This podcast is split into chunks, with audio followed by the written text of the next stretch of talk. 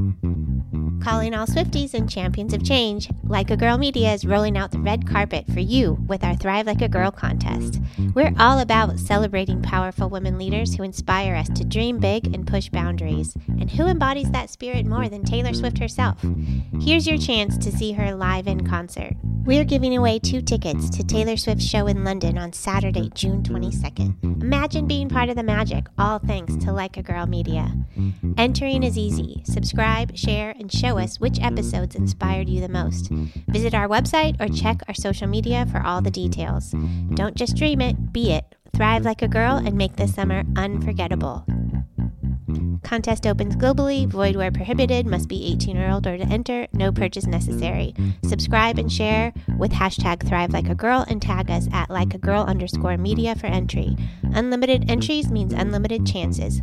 Winner chosen at random after contest closes May 20th, 2024. Will be notified via DM. Make sure your profiles are not private. Check full rules on our site. This is your shot to see Taylor Swift live. Don't miss it. This episode is brought to you by Chirpy Bird Inc. CMS's merit based incentive payment system, or MIPS, is super complex, and if clinicians ignore the program or perform poorly in it, it can result in a hit to their revenue and reputation. Chirpy Bird is proud to say that more than 95% of its clients are exceptional performers in MIPS, meaning they've maximized the score that directly translates into their Medicare reimbursement rate.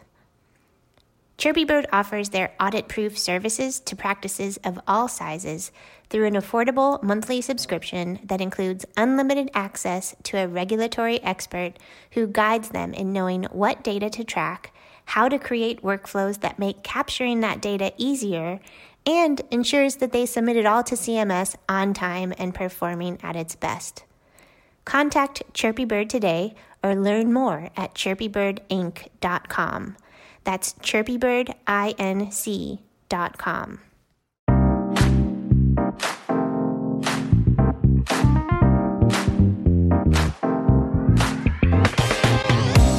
Hey there, and welcome to the Hit Like a Girl podcast. I'm Joy Rios, and today I'm talking with Ellen James, who runs R&D at Small Pharma. It's a company that's leading the world's first DMT clinical trials.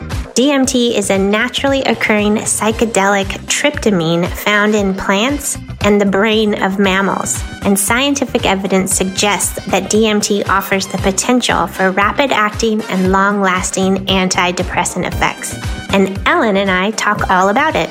Enjoy! Ellen, thank you very much for joining me today. I am really excited just to have this opportunity to get to know you and get to know your organization a little bit better. And this is a conversation that we have is new to the podcast. So I'm really excited to hear what you bring to the table. Would you mind taking a moment to talk about your piece of the healthcare puzzle? Yeah, so my role is the Director of Research and Development at Small Pharma. Um, Small Pharma is a neuropharmaceutical company, and we're currently developing a psychedelic assisted therapy for the treatment of mental health conditions.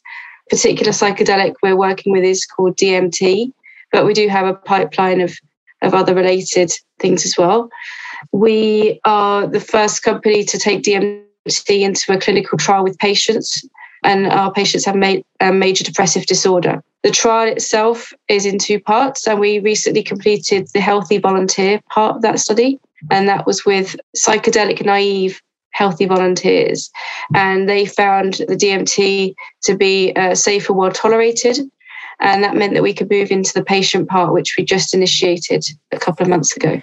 It's very exciting. We're working with many related people. So, my role in the company is to leading the setup and the management of that clinical trial.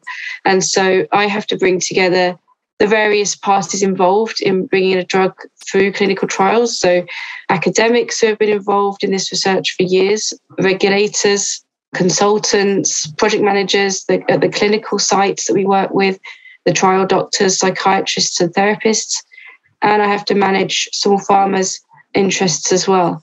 And I really like that that idea of bringing together people that may not have the same like priorities, but bringing us all together and, and achieving something that we all believe in. So I can tell you more a bit more about how the psychedelic um, Yeah. assisted therapy is how we think it might work. I wouldn't mind if we can just start, just for people that don't know what DMT is. How Yeah, would you sure. describe it? It's a psychedelic drug.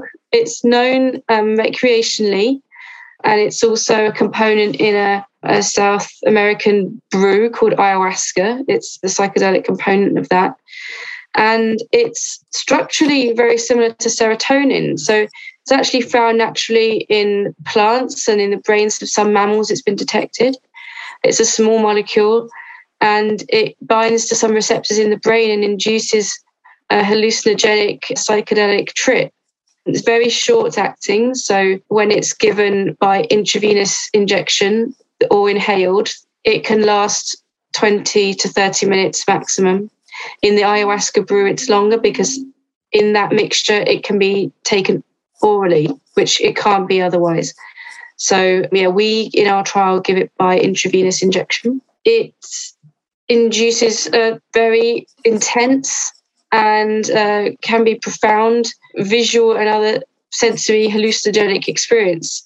Most people lie back and lie with their eyes closed and experience things for the 20 to 30 minutes and then they come back to the room and, and they talk about it with the therapist. So I live in Mexico. I live in Mm. Baja, and I've, as I've been living here, I've learned that this is kind of a destination where people come to have like a shaman-led ayahuasca experience. And from what I've heard, it's you know they're uh, under supervision, last so similar to what you're saying, and people can have different experiences. Sometimes I don't know. Sometimes they get sick. Sounds like Mhm. definitely on, get on our ayahuasca, yeah. yeah. It's- yeah. And it then doesn't happen with our one because that's part of the mixture that they have in there. Yeah. And then, from what I understand, like they're not, you're not going to be holding a conversation with somebody. Like, like it's whatever it is that they're experiencing. It's internal in their mind, and there, there's somebody there just to make sure that they are safe. Mhm. Is that so? How similar is that in the clinical trial with what you all Um, are doing? Yeah, it's pretty similar. We do quite an intensive preparation session with the volunteers. So, because our psychedelic is very short compared to psilocybin, you may have heard of from derived from magic mushrooms originally. So, that experience can be up to six hours. So, a lot of the the therapy is is around what they experience during that time, and they're guided through that six hour experience because ours is much shorter, there's a, we give a lot of emphasis to the preparation to make sure people go into it with intentions, um, so they can understand what might happen or what might not happen, and then afterwards there's what we call integration. So what they experienced is talked about and put into context of their their condition or, or the the things they might want to change about themselves, which they would have discussed with the therapist beforehand. And I imagine that it's somewhat like you had you had hit on earlier. It's a little bit profound. Like they're able to maybe touch on things or access ideas that otherwise weren't available to them. Like, Mm. what is the response that people are getting? That people with certain mental health conditions have these ruminative ingrained patterns of thought. And it's across a few conditions like ocd and anxiety and, and depression ptsd so we think that the psychedelics induce an increase in brain connectivity and that new neural pathways can be forged during the trip and in the integration afterwards. So uh, it's kind of like a reset it's kind of theoretical. These things have been studied with brain scanning and in, in some early trials, but that's the kind of the logic behind how it would work for people. Yeah. And is it the kind of thing that somebody would just do once or would they do it multiple times? Maybe it depends. Well, we certainly don't want this to be the equivalent to taking a daily antidepressant. So, if that's the case, this is not going to work. So, yeah, it would be once and then it should last, you know, several months. That would be ideal. Yeah. Yeah. So, from what I understand, halluc- like this type of drug is not something that's addictive. It's not the kind of thing that somebody would even want to do on a regular basis, I, I would imagine. And then in the way, the way that you're describing it, for me, like just it makes me think of like, you know, when you get stuck in a frame of mind and you're like, I don't know why I can't not think of this certain thing. Even if I know it's not good for me, I'm just stuck in this pattern. Mm-hmm. And it sounds like this DMT is able to literally, like quite literally form a new path in your brain so that you can just sort of get out of that stuckness of like, okay, well, let me think a new thought essentially. Yeah. I mean, while you're on the trip, every part of your brain is able to talk to every other part of the brain. That's why you hallucinate. So everything's opened up. And then when you come out of the trip and you're with your therapist, that conversation can be the forging of a new a way of thinking. Yeah. That's yeah. really powerful. That's a super it powerful be, thing. Yeah. Yeah. Yeah. it, yeah. How, like, has it changed? I imagine this isn't something that was even available to study for a long time. Can you talk us through like how has this even become possible in, you know, what is it, recent years or so? We've been looking through the the literature that's existed before in, in the DMT research and and there was a was some old studies, 50s, 60s, and then it all ground to a halt. And in the 90s, uh, a researcher called Rick Strassman began to do some early clinical trials with DMT I'm not sure how he convinced the regulators to let him do it, but he did. And um, and other researchers, our colleagues at Imperial College London, have taken up DMT research. There have been some others in between, but our our sort of inspiration for our trial designs is mostly those two groups. It takes a lot longer, essentially. I mean, it's not impossible. There are just extra steps in the approvals process especially around handling, storing, and administering a controlled substance. DMT is in the Schedule One category. Other drugs like um, ketamine are in Schedule Two, so it just makes it more difficult, but it's not impossible. And in the UK, it's become quite a smooth process. The Home Office who issue the licenses, I don't know any instances where they've refused sites licenses to work with these substances. So it's happening. It would certainly be easier if those extra steps weren't there, but yeah, not okay. Well, how what's the process for a patient to get involved in one of these clinical trials? Are they self-selecting or are they getting recommended by a doctor? On our studies so far, it's been a lot of interest from people that have read and heard about the studies, and they contact me or the trial sites. I redirect them to the trial sites and they go through an enrollment process. We have several stages of checking people's suitability to be on the study. There are some strict criteria that we have in our trial design.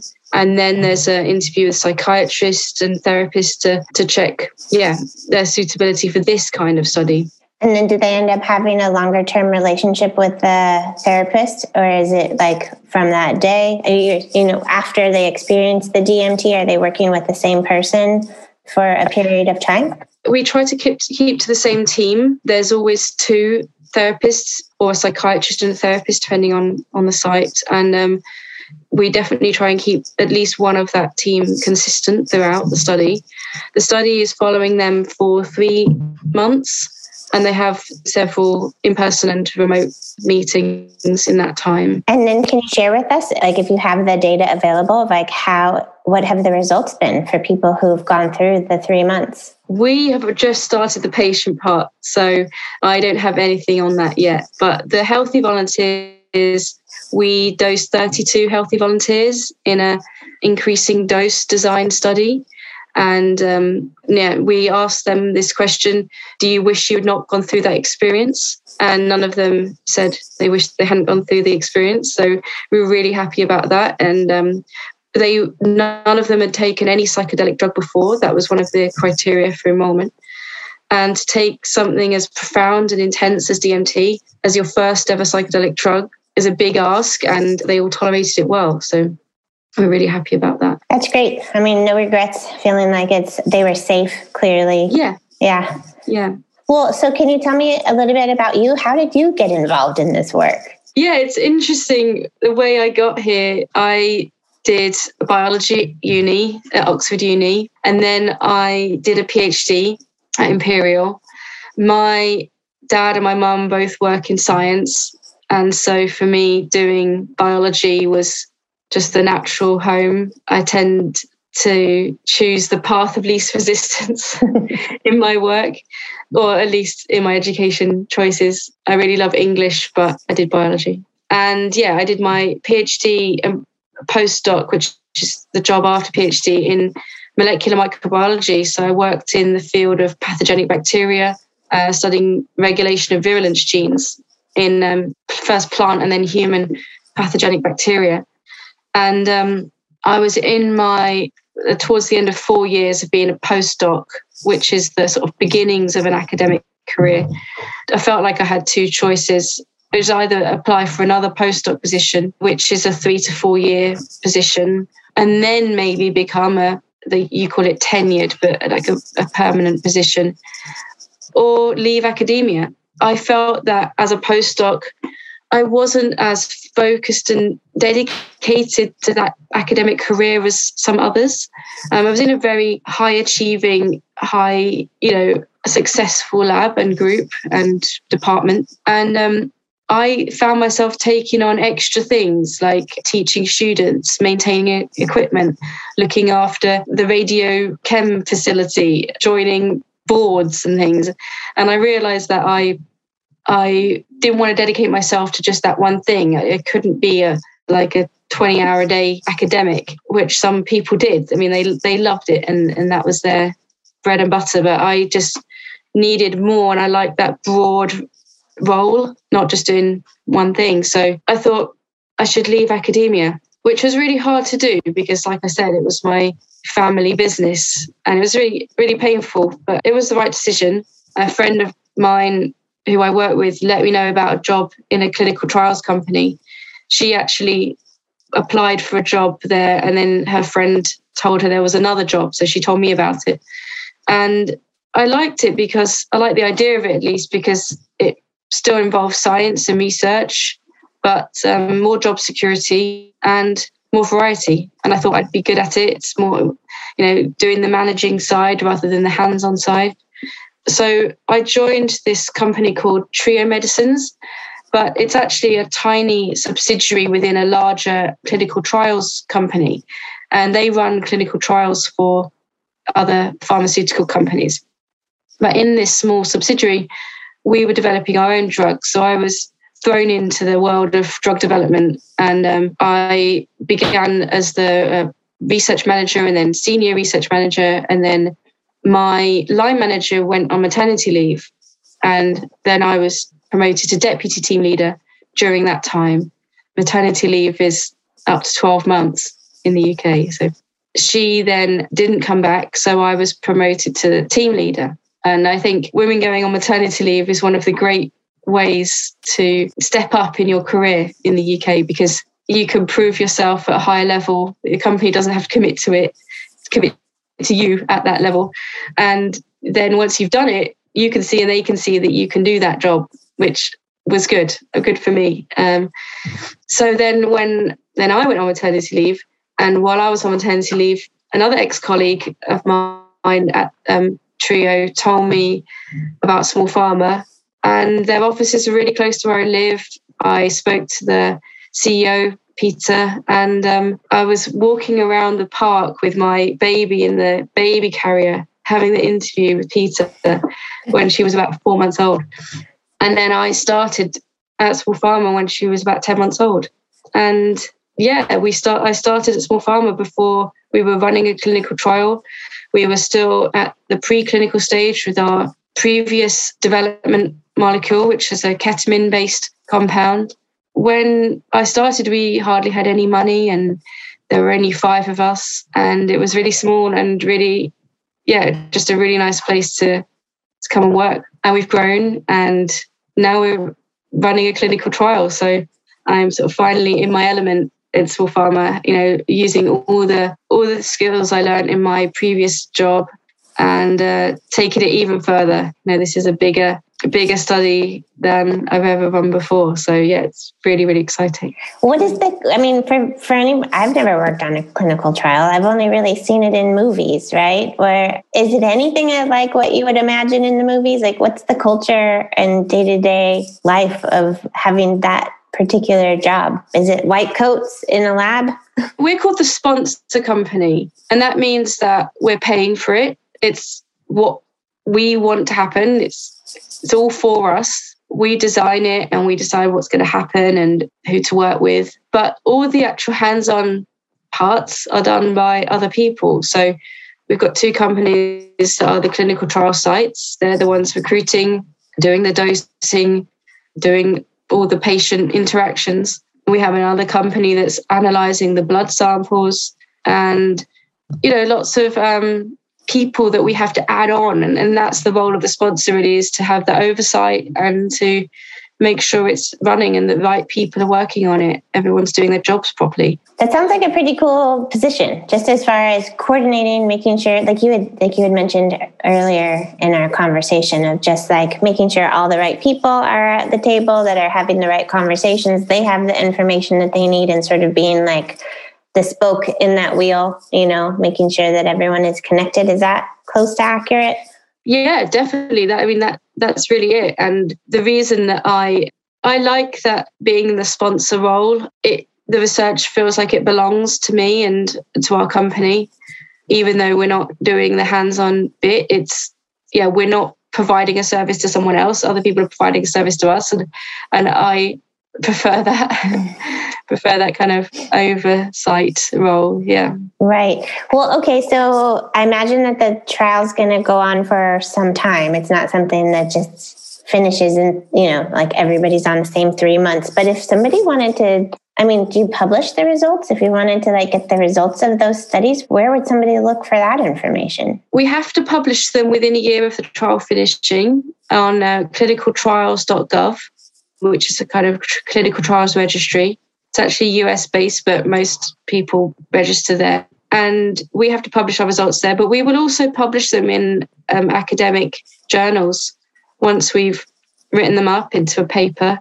And yeah, we're working on our first one based on some of the results from the uh, healthy volunteer part of the first study now. That's super um, yeah. exciting. That's, I mean, I don't know. It's just kind of neat. It's a whole different kind of science that is being applied for folks. And seems like there's more opportunity for, like, it's just opening, I guess, not even just a neuro path, but an actual path for people who've been stuck in a certain way. Yeah, I mean, it, we have to be careful that we don't like give false hope because people could be very disappointed if it doesn't work for them. And we are doing it in a very controlled well designed environment. So it's not the same as just trying it out for yourself. So I had to sort of give you those caveats. But but yeah, they, like it's really exciting to be doing something that's a very different to what's currently on offer. And what's currently on offer doesn't work for everyone. And so hopefully this will work for some people that those current treatments don't work for. Yeah. What advice would you give to your 23 year old self? To my 23 year old self, I would say that you should have more self belief and you should care less about what other people think. And I know that's hard, and most women don't come to that realization until their 30s. But I would also say if you don't know what to do, then find a job that requires many skills. It's okay to be jack of all trades, master of none. I'm not a neuroscientist. But I'm here, I am in this industry doing just fine. And outside of work, I like to keep balanced. I, have, I feel like I have a very balanced life, work life balance. My hobbies are cycling to work, where I get to come in two days a week now, which I think is the right balance of home and office work. I listen to lots of podcasts, um, lots about English language and true crime podcasts, Harry Potter podcasts, and lots of comedy science podcasts. And I'm learning German. My wife is German, and me and our oldest daughter are going to German school on Saturdays, which has been fun. I want to thank you so much for your time today. I'm like I'm excited to track where you guys go with this. I think it's going to be really interesting to, to see the progression over time. So if people want to connect with you or follow your work or connect with your organization, where would you direct them? So our website's smallpharma.com and we have Instagram and Twitter as well. And I'm also on Twitter at Ellen Heather. Wonderful. I will yeah, include that in our show notes. Perfect. Well, thanks for taking this time with me today. No problem. Thanks, Joy. Nice to speak to you. Thanks for listening. You can learn more about us or this guest by going to our website or visiting us on any of the socials with the handle Hit Like a Girl Pod. Thanks again. See you soon.